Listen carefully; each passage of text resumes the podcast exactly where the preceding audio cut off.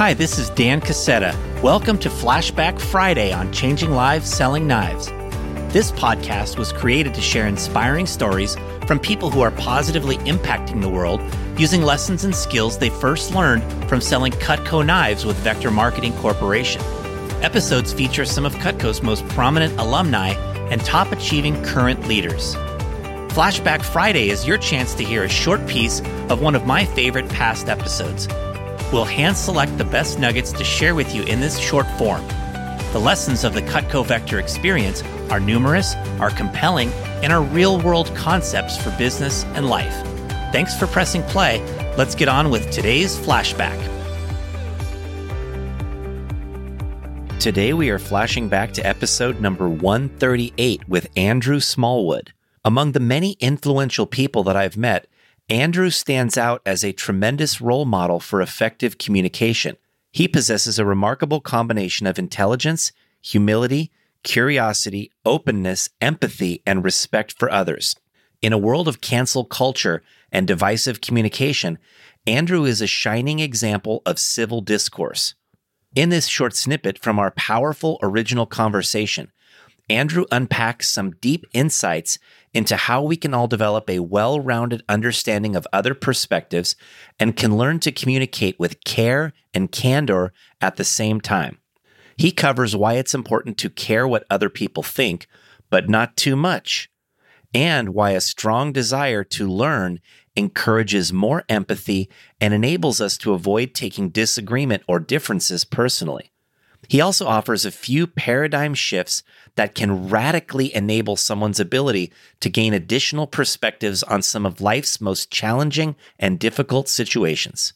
From my perspective as a student of human interactions, I think the subjects that Andrew discusses today are some of the most important ideas for people to be exposed to and to consider deeply. I really want to encourage you to play this short episode with others in your circle and discuss some of the ideas that Andrew brings forth. My full conversation with Andrew is available at episode number 138 with show notes listed out at changinglivespodcast.com. Please share this episode with others in your network. And if you've never rated the podcast, take a few seconds to tap the five rating right now. All right, Here's Flashback Friday with Andrew Smallwood. You have a remarkable combination of qualities that I would label as curiosity, plus humility, plus intelligence, plus tremendous communication skills, all rolled into one. And I would really like to unpack this a little bit and talk about this because I think it can lead us into some pretty important things that we could discuss. So let me start by just asking you how do you feel this combination of qualities evolved for you? Hmm. So I think an important part of this was the desire to grow and the desire to learn, like to be a learn it all as opposed to a know it all it's not the again the people that know that inherit the earth right? Or thrive in times of change but the people that are learning to come back to where we started.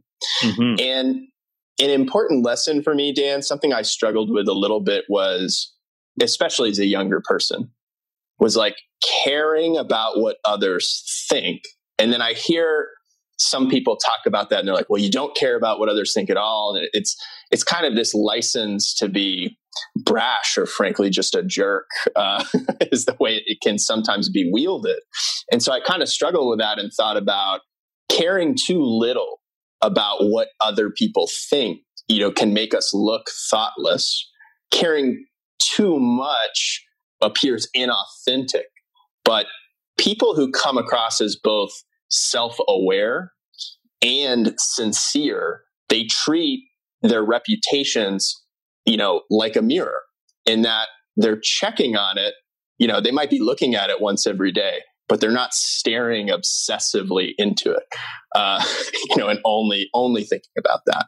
The whole idea of caring about what other people think without obsessing about what other people think, that distinction is really powerful. What I feel happens when you don't care about what anybody else thinks is it develops a sort of a selfish kind of me first way of thinking and acting, which also promotes uncomfortable interactions and increases conflict. And one of the things I want to talk about with you today is how you interact with people where you disagree, but you're able to do it in a way that doesn't create conflict. And I think that's rooted in that you you do care about what they think, that you do respect what they think at some level, and that uh, you know there's that balance between trying to you know be someone who can have comfortable interactions with others who are different from you but not obsessing about it so much that it lets you feel worse about yourself just because somebody disagrees with you. You don't take it personally if somebody disagrees with you in other words. Right? Did any of that make sense it does. I think of the book the four agreements and don't take anything personally and what sage advice that is. And i think it's it's a self-awareness it's a sincerity it is genuinely caring about other people. And there's a part of this too that links back to that desire to learn and the curiosity was one of the words that you used is are you genuinely curious seeking first to understand and having the humility to step back and say i don't know everything about this and i certainly don't know everything about this person that I'm standing in front of. And so, hmm. what can I learn about this person, about their perspective, about the topic of conversation, you know, that we're engaging in? Because if I'm only expressing my opinion, right, and it's this argument or debate kind of dynamic that feels I'm just going to throw up the best I have and try to tear down whatever they have. Well there's there's nothing really constructive or very generative about that kind of process. And so that's just a lot less interesting to me as dialogue because i'm not going to learn much from that or gain much from that. I just think this mentality and the skill set that you bring to communication it's so important and it's particularly important right now we need people to adopt more of the mentality of curiosity, interest, humility, seeking first to understand, as you said. Like that's so important right now, right? Could you speak to what you feel like is the importance of what I guess we could call civil discourse? Yeah. And Dan, I think what we also recognize and something that people, you know, everyone listening to this will connect with is that online is also just like the medium of having these kind of conversations online does something to us, you know, in meaning I have seen people who I respect, who are some of the kindest people I know from personal experience, behave in very curious ways when they get into conversation online the things that I never would imagine them saying if they were standing in front of the person they were talking to. Mm. And perhaps online, there's this element of, you know, I don't know this person personally, right? Or don't know them very well. And suddenly you see people engage with them differently because they, it's like they've lost value on the relationship and they've increased the value on just communicating what they want to communicate, making their point. And I think it's just like a false choice to do that. I think we can be totally candid with each other and demonstrate radical care for one another, whether we know them, whether that's online, in person, or not. Like you can communicate with care and candor. You don't have to make this false choice between the two. I like what you said about communicating with care and candor at the same time. Like that's a good way of looking at how we're trying to impact somebody else versus the sort of attacking type of way that uh, that we see so many people communicate, particularly as you said online. A lot of people will tell you that nothing changes when you spout out something in a thread online. I don't know that anything changes right away, but that the more inputs somebody receives in a certain area that they are learning about or you know that they're involved in discussing gradually people do evolve right most of us have beliefs that are different today than they were 10 years ago in different things And so there is an evolution that happens when ideas are presented in a constructive way. How do you tackle it when somebody expresses an opinion about something that or an opposing view that you feel like needs to be addressed? You feel like it's so egregious that it needs to be addressed. How do you how do you tackle that? Dan, I guess a couple things come up for me. One is I can't remember where I first heard this analogy, but it's the analogy of like a beach ball. And it's if you think of the beach ball as the issue or the topic or the center of the dialogue, that if I'm holding it in front of my face, I can see the blue part, you know, of the beach ball. And to me, the beach ball looks blue. Of course, on the other side of that beach ball, there might be a red color or a different color that I'm not seeing while I'm looking at the blue aspect of this. And so for difficult topics, I try to hold that analogy close because when somebody says something that surprises me or bothers me, or, or, I mean, I will admit there are times where people say things that upset me or I get uncomfortable. And that's my initial reaction. But as quickly as I can, I try to think, okay, how can I be curious before becoming critical? Meaning, is this actually a beach ball that if I spun it around, I could actually see things from their point of view? And can I try that first before moving to, no, they're just not looking at this correctly? And I've been guilty of that myself, and people have educated that me to that myself of I didn't have all the facts or I was making assumptions or I was seeing something that wasn't really there. And those experiences kind of inspire the humility where you can say, you know what, there's more I can learn about this at a minimum, even if I don't change this person's mind. I can better understand their perspective. I can better understand how they got to that perspective and what's informing their point of view.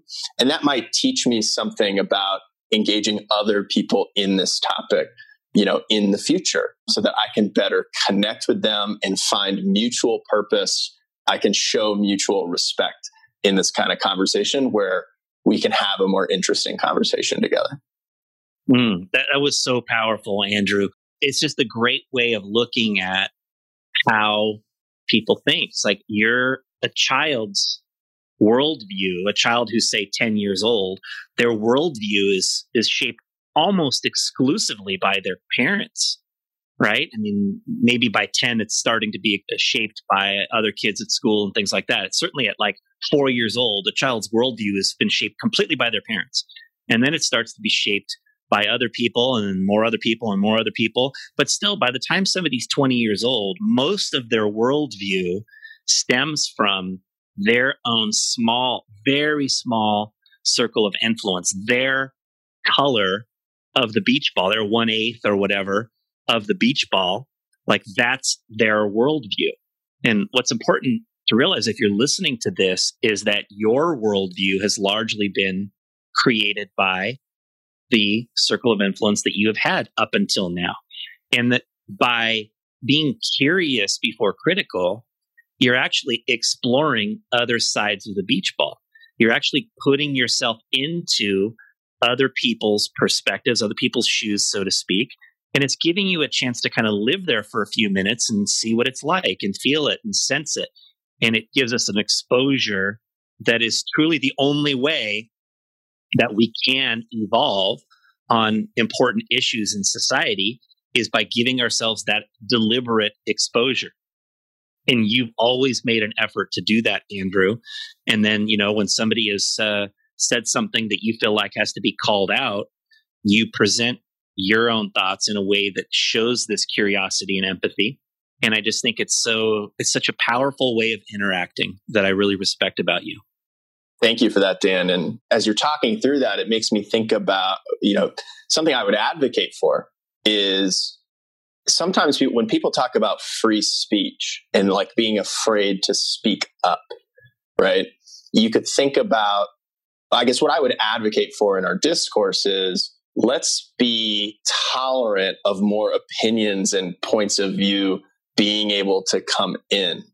But that does not mean free license to like, it doesn't mean like it's free speech, not free megaphone. It does not mean it goes unchallenged. It does not mean it goes unaddressed. It doesn't mean, hey, freedom to, you know, have everyone agree with you. Yeah, that's so important. If we shut down opinions or views, then those people aren't going to change, right? They're never going to evolve if we shut down their thoughts and have, people hold stuff in. It's when things are discussed that people can evolve. And I would add when things are discussed appropriately, right? The, the whole attacking mentality doesn't really work. I read a quote a while back, which was something about a man convinced against his will is of the same opinion still, right? Mm. You can't twist somebody's arm to change their mind versus what you do, which is presenting, hey, have you thought about this? And offering ideas, questions, concepts to think about, presented in a non judgmental way that gets people to evolve their thinking slowly but surely. And therefore, they ultimately are convinced when they, once they've evolved, right? Yes. And Dan, if I can add to this, that a trigger for me to know that I need to step back, you know, because listen, as we're talking about these things, I recognize there are there are still times, and I'm with Facebook, right? I'm sure somebody could go find them, you know, at some point where, hey, these are things I strive for and aspire to, right? And these are the ideals I'm trying to hold. But a lot of times it takes conscious, intentional effort because it's so easy to get caught up in a moment or in a particular discussion, especially if it's fraught, especially if it's personal. And these things can be easy to say, but really difficult to actually do. And one of the triggers I think about is when somebody has a comment or somebody expresses something and I see myself going for, you know, what people would call like a straw man or just like pointing out what's wrong about it or pointing out or making a uncharitable assumption about what it might mean, right? Or what it even says about them that they expressed this rather than indulging those kind of feelings or temptations if I can stop and say, hey, what's actually what's right about what they're saying? How can I actually strengthen their argument first? You know, could I actually strengthen this opposing argument? And rather than if they're missing a piece of this or whatever it is, say, how can we strengthen the argument on this side of the beach ball, so to speak, first? And what is the best version of this perspective rather than shut down conversation by pointing out flaws that might have been expressed in or shortcomings in the communication or wording of it. And so that that's something I would encourage everyone to take is like, what's the most charitable assumption I can make here? Right. Or how can I strengthen this opposing argument as opposed to, again, just trying to one up or show mine as the superior point of view. And that usually leads to better and more interesting conversation. Thanks for listening. If you enjoyed today's flashback episode of Changing Lives Selling Knives, you can find the full episode and show notes at changinglivespodcast.com. You can also sign up there to receive free resources from me and some of our amazing guests. If you click on the deals link on our podcast page, you'll see some tremendous offers from our podcast sponsors. Please consider rating or reviewing us on your podcast player and hit the subscribe button so future episodes are automatically downloaded directly to your device. This is Dan Cassetta signing off. We'll be back in a few days for our next story about changing lives.